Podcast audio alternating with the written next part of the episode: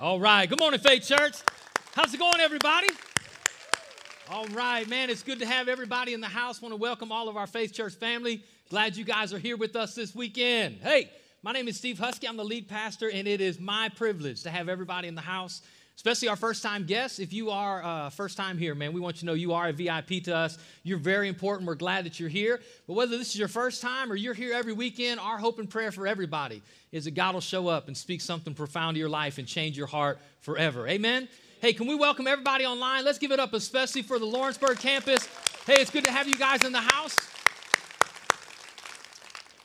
All right. Well, listen, uh, last week we started uh, a series for November, a series that we have kind of done different ways over the last several years that has become one of my favorite series of the year, where we take the first two letters in the word November, no, and shape a whole series around it. Several years ago, we started talking about No Fear November, and then No Doubt November. Several years ago, we did a No Big Deal November. And today, uh, we're in week two of a series we started last week entitled No Excuse November. We're talking about just tackling the excuses that all of us have that sometimes invade our lives that keep us from going to another level. Think about it. All of us in this room, you might be in a different stage of life, a different place of life, and you think, man, I wish I was like this, I wish I was there. And oftentimes we can get there, but it's our excuses that hold us back. So, we want to tackle some of the excuses in our lives. Last week, we looked at just this idea of what would it look like if your life you had absolute confidence in God, if your faith was in the place where no matter what was happening, you could trust that God was with you and for you and working through your circumstances. Imagine how your life would change if you had absolute confidence in God. Now, today, we're going to tackle a different subject, but let me just start by asking this question How many of you in this room have ever played the lottery game? Now, hang on, I'm not, hang on, I'm not saying the lottery. Some of you are like, I'm not talking about the lottery game. I, am talking about the, I'm talking about the lottery game. Here's the lottery game, and that's just my, my name for it. The lottery game is when you imagine what you would do with all the money if you became rich. How many people play the lottery game? Woo, that's what I'm talking about. We got some daydreamers in the house. Just don't do it on my time, do it on yours. Here's the lottery game, right? We start thinking about, right, if I became rich, what would I do? And for me personally, uh, you know, uh, my, my parents have always been very blue collar. I would absolutely buy my parents a brand new house. The entire time we were growing up, and still all these years later, I've only known my parents ever to have one new car. It was totaled not long after by a drunk driver. And so they've always had older cars. I would buy my parents a couple new cars. I take care of my brothers, all my 5,000 Facebook friends in the house. Come on, I'm, everybody's getting some. Woo! Really, I, I, would put, I would make sure we got a permanent building ASAP in Lawrenceburg. I would be a blessing to the kingdom. I mean, here's the thing is, when I think about what would happen if I were rich, my mind immediately goes to how generous I would be with the wealth. How many of you are the same way? You think about all the things you would do for other people. We think about how philanthropic we would be. We think about all the giving we would do. Again, there's this thing on the inside of us that if we were rich, we would be generous. And what's crazy is some of you, man, talk about just playing the lottery. Some of you were playing the lottery a few weeks ago because it didn't get to 1.6 billion on its own. My only heartbreak is no one in this house won it. But think about it somebody won 1.6 billion dollars. And here's what's crazy is the interviews of a lot of people win lotteries, you know what they say is, I'm going to be generous. I'm going to be generous. And so here's what's crazy is there's something again on the inside of all of us that we recognize that when we have a certain level of wealth or we have a certain level of riches that we should and we want to be generous, which the reason we say that is really because that's you know that's God's heart. In fact, I want you to notice there are is, there's a scripture found in uh, in the book of Timothy. Now Timothy was the first mega church pastor. Back in the day, he pastored the largest church at that time in a city called Ephesus. Paul, his mentor, writes him a letter and he says this, these words, Paul writing to Timothy to tell his congregation this right here. 1 Timothy chapter 6, he says, Teach those who are rich in this world not to be proud and not to trust in their money, which is so unreliable. Their trust should be in God, which richly gives us all we have, or all we, all we need for our enjoyment. Tell them to use their money to do good. That they should be rich in good works and generous to those in need, always being ready to share with others. Now, here's what's funny is we read that and we're like, yeah, that's right. People who are rich should be generous. People who are wealthy should be should share what they have, should make a difference and an impact with the wealth that they have. Let me ask you a question. How many of you in this room have ever met somebody that's rich? I know some rich people, know several friends with some people that I would call rich. Um, in fact, several years ago, my wife and I, we had the opportunity to sit at a table. We were at um, a fundraiser, not really sure how we, we got invited, but we're sitting at the table with this couple who eventually we found out was incredibly wealthy. Now, you wouldn't know it by how they talked, you wouldn't know it by how they dressed, you would not know it anything by looking at them. But the longer we talked and we sat around this table and we talked about our ministry and their family and just chatted, we found out that they own several oil wells on their property up in North Dakota. And he told us in the down, this was in the downturn of the economy. This is what he told us that currently that their oil wells are producing 20,000 barrels a month, which was the equivalent of about 75, or I'm sorry, $15 million. They said on the upswing, they normally produce about 100,000 barrels a month. You're talking about $100 million, which I had to pick my chin up off the table. Come on, somebody. I was like, wow, is there room to adopt one more? That's what I'm talking about. But here's what's crazy. He, he's, ta- he's throwing out these figures 15. Um, it's weird some of you guys weren't impressed. Y'all must be making more money than I thought. $15 million per month. But here's what's crazy is we're chatting. He I, obviously he knew I was impressed by $15 million a month. He points to another guy across the room and he says this. You want to know somebody who's rich? Talk to that guy. Well, we got to meet the guy he was pointing to later on. In fact, he was the keynote speaker for the weekend in a small gathering of people. And uh, the gentleman that was there speaking, his name was David Green. And you may not recognize David Green, but he is the CEO of one of some of your favorite uh, favorite shopping place. We have one of their stores right here in Florence, Alabama. He is the CEO and owner of Hobby Lobby. We got to hear David, uh, David Green speak and share his heart and his passion. They are, they're a Christian couple, very generous, very giving. But we found out that David Green is worth 5.1 billion dollars. Now, here's what's crazy is we're sitting at the table with a guy who brings in 15 million a month, who looks across and he says, No, no, I don't have money. David Green has money.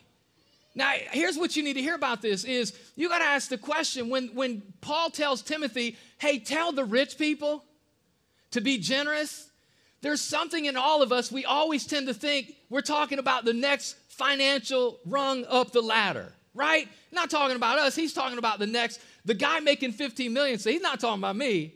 He's talking about David Greenrich. And so the question I want to ask today is who are the rich people?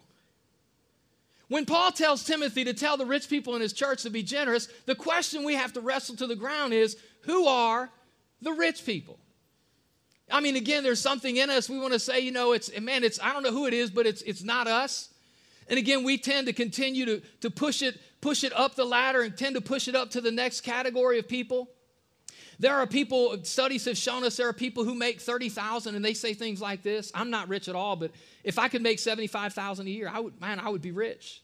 There's people who make 75 and they said if I could make 100, I'm not rich, but if I could make 150, I would be rich. And then you get to people who make 150 and they say I'm not rich, but if I could make 300,000. And what's crazy is the line of being wealthy or rich continues to move down, and we keep saying, I don't know who it is, but it's not me. And so, for a few minutes, we just got to tackle this question like, who are the rich people that he's talking to? In fact, here's, here's the definition as some of us wrestle with this idea. Who are the rich people? Here's, here's the definition of rich wealthy, opulent, possessing a large portion of land, goods, or money. The lifestyles of the rich and famous. And like right there, we read that definition of rich and we're like, come on, Pastor, that's, that's not me. I wouldn't describe myself as opulent. I mean, I don't know who it is. It might be the guy with the oil wells, or it might be the David Greens. It might be the millionaires, the billionaires, and the squillionaires. But I'm not the rich. Because for some reason, again, it's, it's hard to recognize rich in the mirror. For again, there, there are so many things that it's easy to recognize, right? I mean, if God would have said, if, if Paul writing to Timothy would have made it just clear, like all the Alabama fans, be generous. Y'all have at it. Roll Tide, baby. Then all the Auburn fans and Tennessee fans and Ohio State fans and Ohio State fans and Ohio State fans Alabama, you told the line. All the Alabama fans be generous. We would know who he's talking about. If he said, all, tell all the brown eyed people, be generous. All the blue eyed, I'm blue eyed, I'm out. All the brown eyed people, you take care of it. But for some reason, it's a little harder to get our arms and our hands around. What does he mean by rich? If, you know, there are a lot of things that scripture talks about, and immediately when you read it, at least for me, I know he's talking to me when he tells us not to lust, when he tells us not to lie, when he tells us not to not to be angry or to lose our temper or to be impatient, like immediately when you read things like that, you're like, he's talking to me. But then you read things like where Paul tells Timothy, tell the rich people, and everybody, all of a sudden everybody's looking around like, who's he talking to? And the people of 50,000 say he's talking to 100,000. People at 100,000 say he's talking to 500,000. 500,000 say he's talking to the millionaires. And the millionaires are talking about the billionaires. Like we just keep moving the line. The question is, who are the rich people? Well, if rich is hard to understand, let's talk about poor. Poor is easy to understand. In fact, there are no blue collar, there are no middle of the road in Scripture. In Scripture, God puts people financially in two categories, just so you know it. God puts us in the poor and God puts us in the rich. So if we're not sure who the rich are, let's just talk about who the poor are. There are something, there's a, lots of websites, lots of research you can do, and there are global poverty statistics. Let me give you some global poverty statistics. You ready? Global poverty statistics tell us things like this that one out of every three people in the world, one out of every three people in the world do not have adequate shelter. They're living under lean tos, they're living with plastic wrap and some metal, living in one room huts. That's their living room, family room, kitchen, dining room. That's the bonus room. It's all compacted in one room. Global poverty stats tell us things like this when it comes to food that 1 billion people on this planet will not eat a meal today. Not because they're on a diet. 1 billion people on this planet do not have adequate, safe drinking water. Let's talk about money. Again, because I think the poor, it's just easy to understand. The poor, poor people, half the people on this planet live on $2 or less a day. Several years ago, I had the opportunity to go. Um, I've traveled to lots of different countries, and we were in the, the nation, the country of Lesotho.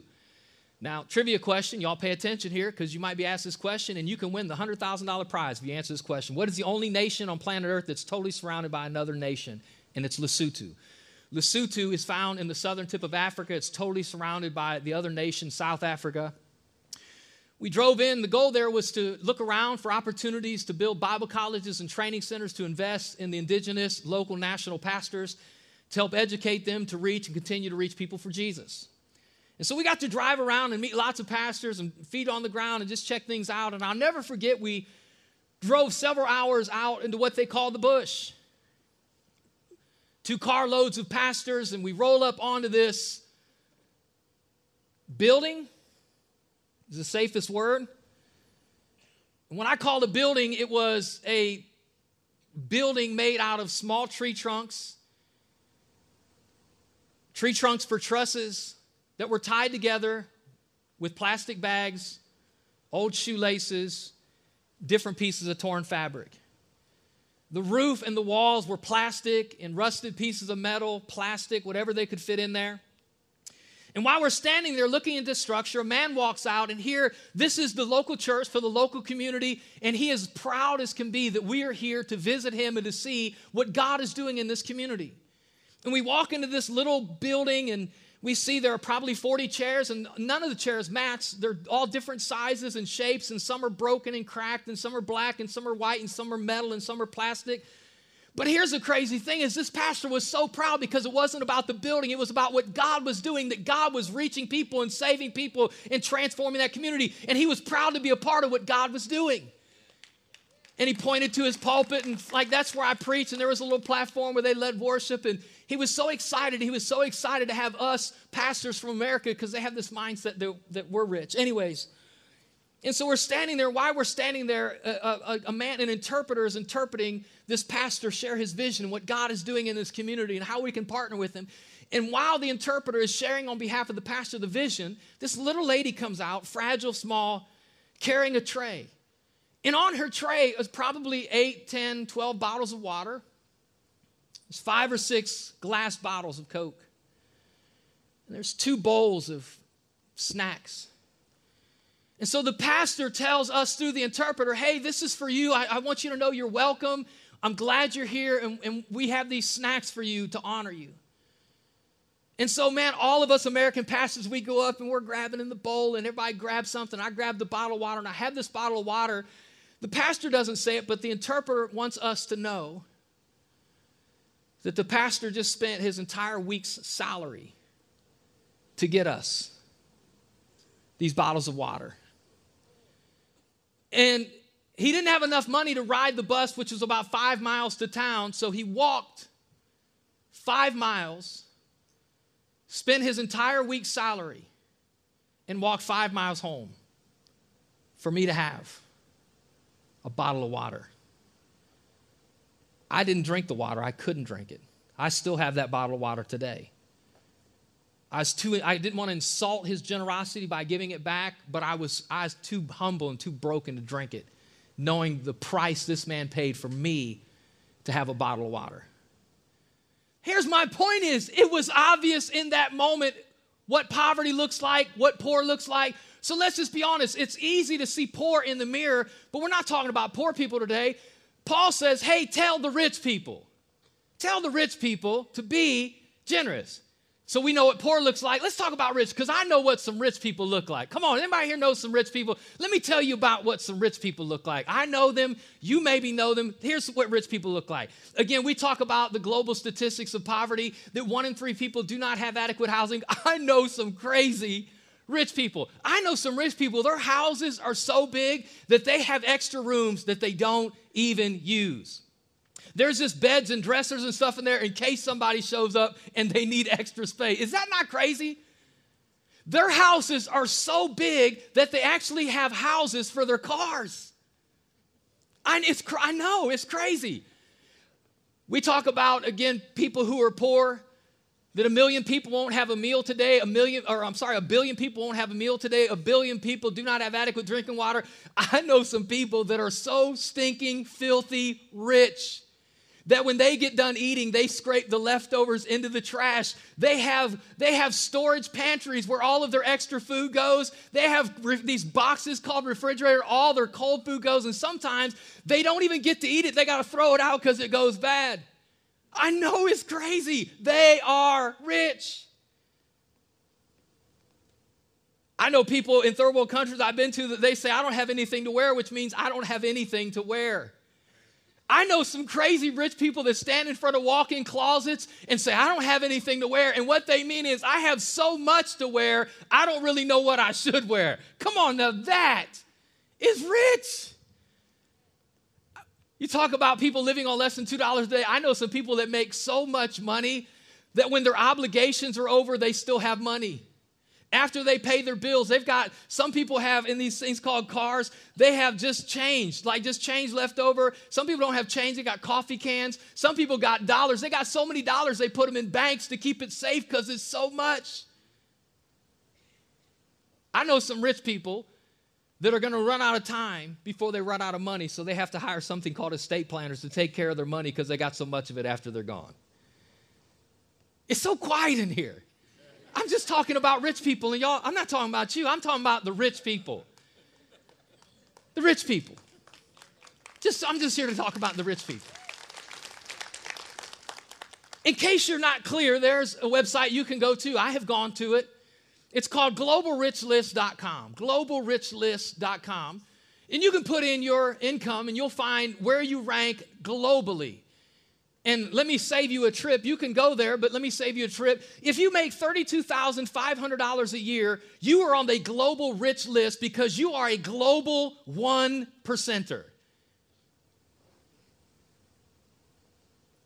See, what I come to tell you today is that when Paul tells Timothy to tell the rich people to be generous, he's talking about us in this room and us watching online. We are the rich people. Come on. Now, again, I know we compare ourselves to the next person, but I'm talking globally. We are the one percenters. So I thought we could just do this today, maybe to jump into this message. Let's just say this together I am rich. Let's say that. I am. Oh, I think we can do better than that. Come on, let's say it. I am. Some of you like, I am. I am. I am rich.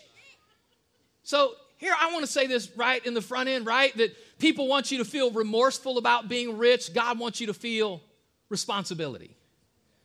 We live in a world that wants us to feel guilty, whatever your level of income is. If you make more than the next person, then that person wants you to feel guilty about what you have. This is not a guilt message. This is a recognition message that we are the wealthy. And this is a responsibility message that God wants us to do something with the wealth that He's given us. Which means some of you in this room are like, Pastor, it was cold this morning, and I got up and took a shower and I braved the cold all for a money talk. I knew I should have stayed home. I knew I shouldn't have invited my friend. But here's what you need to know is that the reason we talk about money is because we talk about money. We spend our time in high, junior high and high school figuring out what we're going to college for so we can figure out how much money we make. And then we work 25, 35, 45 years making money, figuring out how we're going to spend the money. In the middle of spending money, we try to figure out how to save enough money that when we're retired, we still have money. So you better believe that something we spend so much time thinking about, God spends a lot of time talking about. And if you're here saying, Pastor, I don't never think about money, you better believe you are primarily the person God is talking about because you never have to think about it. You are rich. If you go through scripture, there are 2,500 verses in the Bible that talk about money. Jesus, he does not let up. You step into the Gospels, Matthew, Mark, Luke, and John. Jesus talks more about money than any other subject. Talks more about money than heaven and more about money than he does hell. And so it is a regular conversation because, let's be honest, it's a big deal for all of us in this room. It is a big deal. Now, again, I want you to know that God doesn't want your money, He doesn't need your money. What God wants is our heart, but what He recognizes, and sometimes we fail to recognize, is that our hearts are directly tied and connected to our money. And that's why Jesus said, Show me your treasure and I'll show you your heart. Wherever your treasure is, that's where your heart is also. He's saying, I know what you're connected to, I know what you're committed to, and I want your heart. So if I can get your money, I have your heart. What's crazy is for a lot of us, I, and I, I put myself in this category is we're all about Jesus being a part of the income. We just don't like him having a say in the outcome. Oh, come on. We want God to bless, we want God to bless the paycheck. We just don't want God to have anything to say about the expenses. And I just want you to know that God refuses to take a back seat in the budgeting of God's people. Oh, I mean, as long as I got we all everybody's quiet, I might as well keep going. Everybody say, I'm rich. Ooh, I'm rich. What do we do as rich people? If you're taking notes, you can write this down. Heart changes are best reflected through budget changes. Heart changes are best reflected through budget changes. When you have, some of you guys know this, when you have a baby, babies eat formula and money and time. Now, nobody has a baby and says, Good luck, I'm not changing anything. No, we change our entire budget to take care of that baby.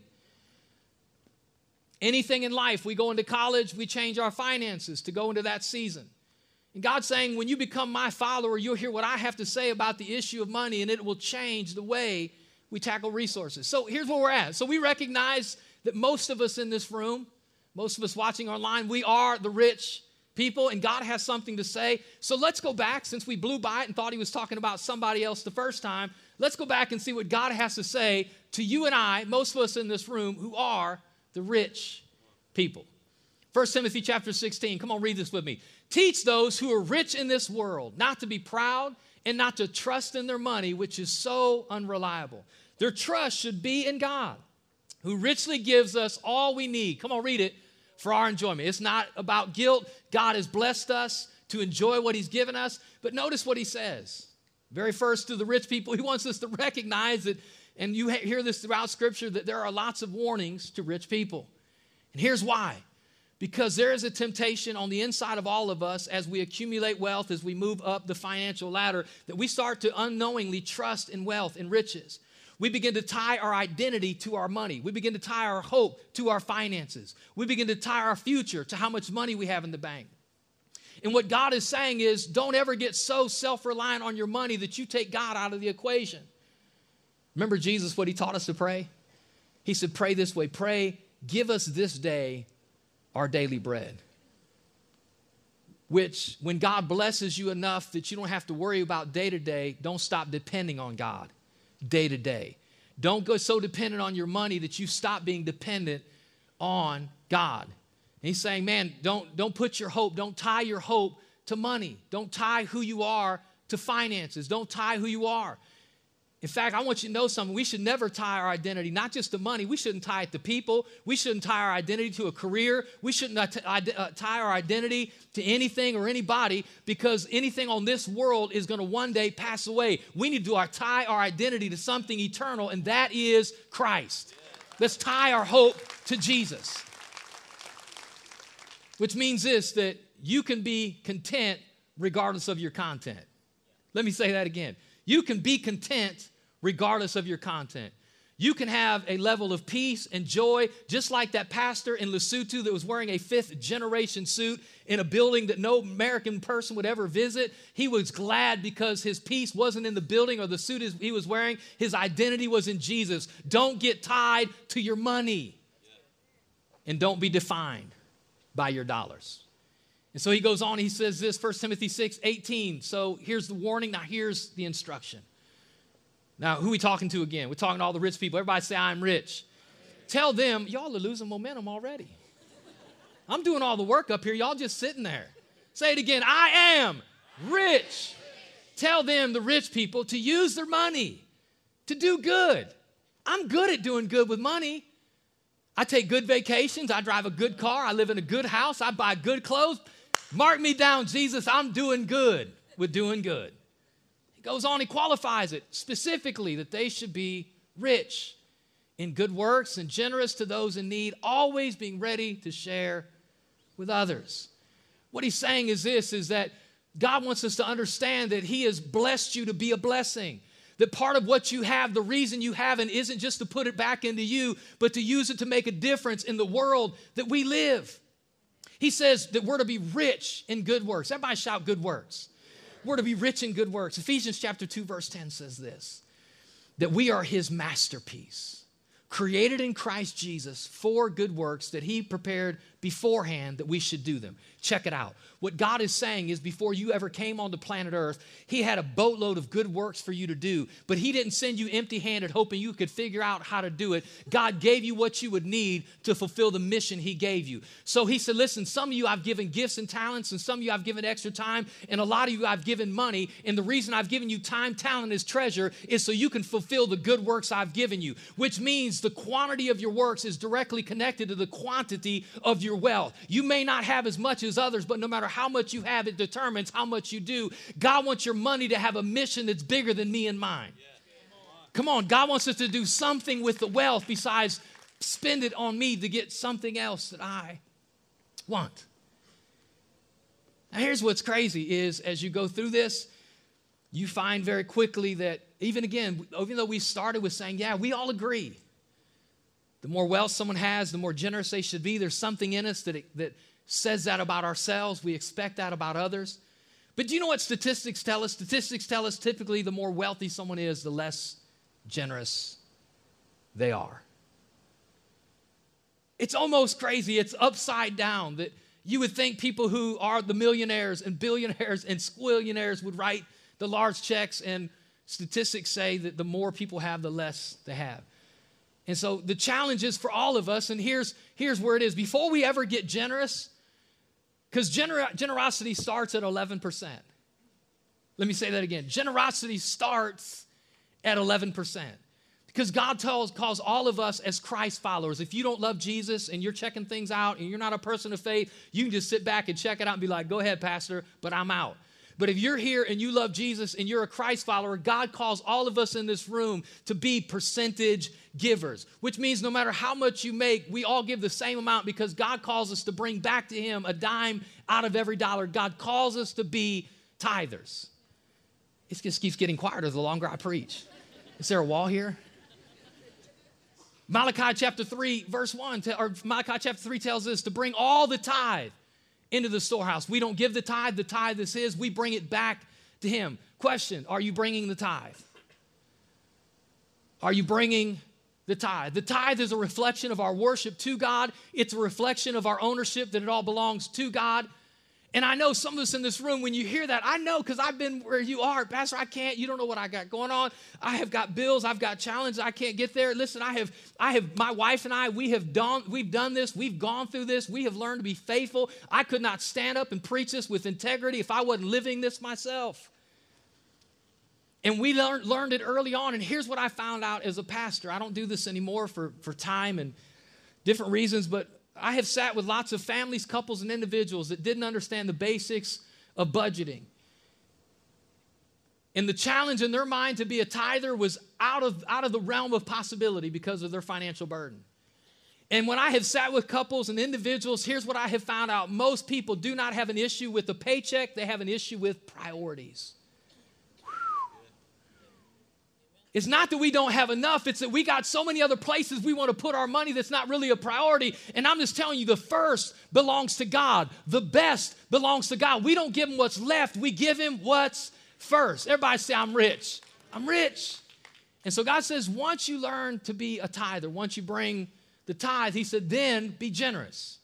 Beyond that, be generous. And so check this out. 1 Timothy 6:19, here's where it leads to. When we understand that it's all his, it belongs to him. We're called, our money has a mission to make a difference in this world. He says this, 1 Timothy 6:19. By doing this, by rich people being bringing the tithe and being generous and giving, by doing this, they will be storing up their treasure as a good foundation for the future so they may experience, come on, say those two words, true life. This is very reminiscent of some words that Jesus said. In fact, Paul, I believe, is reflecting Jesus here. Here's actually what Jesus said. Check it out Matthew 6 19.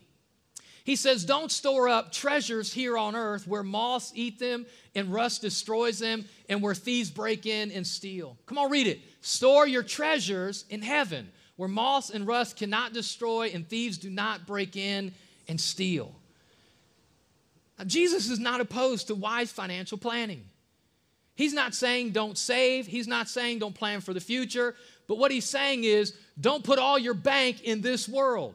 Don't put all of your money on this side. Don't store up treasure in shiny, flashy, new, big, basic stuff.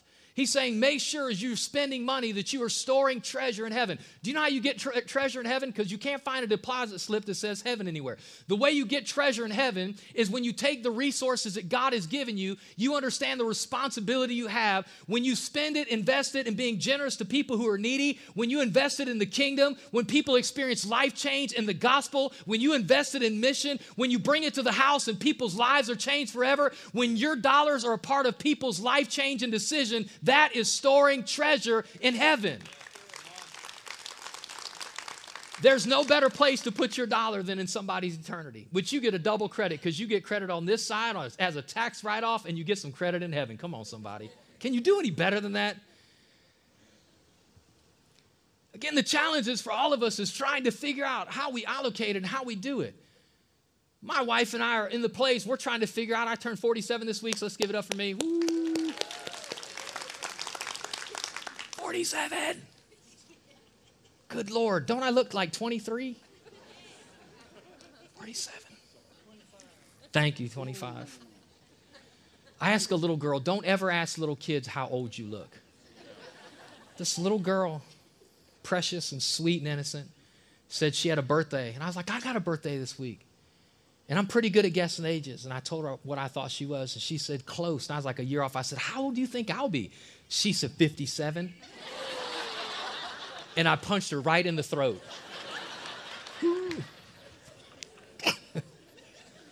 we're trying to figure out like we're not gonna i'm not gonna work forever. I love what i do and i'm in it for the for the long haul but at some point, I'm going to put down the microphone and walk away from the pulpit, and I'm still going to have dollars that need to pay bills. I'm trying to figure out my future. Jesus is not opposed to smart financial planning. What he's saying is don't never store up any treasure here, but make sure you're making adequate deposits in your heavenly 401k. Are you storing treasure in heaven? Are you taking dollars and diverting them to the kingdom? Are you investing in life change or your life change? Are you making sure that you are bringing the tithe and being generous? Come on, because if you're rich, God calls us to bring the tithe and be generous. Come on, somebody. The problem is we, we spend it on ourselves and we invest it in ourselves. Several years ago, when our daughters were young. I don't remember if it was Kayla or Lauren, but Shauna had made cupcakes for one of them because the next day they were going to take cupcakes, and I didn't know they were for her. I just thought they were cup family cupcakes. and so there were maybe 30 kids, so Shauna made like 31 or 32 cupcakes, and I had two or three or four of them, which means the next day they was going to be short. And Shauna's like, we, "You ate some cupcakes that weren't ours," and I was like. So we had to tell our kids, listen, you got to give a cupcake to every kid, but you can't have one because daddy ate yours. And a lot of us in this room, we're the same way, man. We're taking what God has given us and investing it and spending it on ourselves. This is not a guilt message. God said it right in, in the very first verse that God's blessed you to richly enjoy what He's blessed you with. But don't miss in, in allowing it to be a blessing to you, that it is a blessing through you. And so, last thing, you can write it down, tweet it, Facebook it it's this right here. You do not need to be wealthy to be generous. You just need to be generous to be generous. Let me say that again. You do not need to be wealthy to be generous. You just need to be generous to be generous. See, again, where it started, we just think if I could just get there, if I could get to that income, if I can get to that level of security, then I would be generous, Pastor. But what we found is people, when they get there, they keep moving the line. So the answer is let's not wait until we're our definition of wealthy to be generous. Let's start being generous right where we are because we are rich.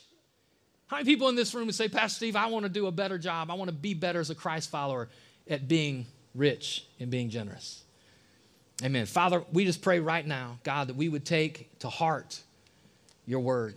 Father, we would take to heart your challenge and your call for us to sometimes lay down our excuses and to lay down our fears, to let go of our bad money habits.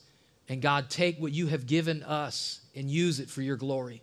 God, help us to be consistent in bringing the tithe and God, to being generous to those around us in need. Father, we commit with your help to be the people you called us to be. No one in this room is perfect, but God, help us take steps and be intentional to move forward, to be the people that you've called us to be. So, Lord, we recognize, God, we may not be as rich as our neighbor, we may not be as rich as the person sitting next to us, but we are the global one percenters. And so, Lord, help us to be, do rich well in Jesus' name. And everybody who agreed said, Amen. Amen. Hey, God bless you guys, man. Have a great week. We'll see you next week for week three of No Excuse November. Turn back Thank on. you so much. Hang on, sorry. I said I would do this, and my staff will will browbeat me. Hey, listen, we still have this a great opportunity to do this. We still have some kids that need adopted. This is a great follow up to this message. If you'd be willing to grab one of these kids off of the back wall, we have about 40 kids out of there. We've put up already about 100 that our church has adopted to take care of. So $45 a month, if you'd be willing as an individual or a family, or you just have questions, stop back to next steps and they will answer the questions to help you adopt one of these kids. God bless you guys. Thanks.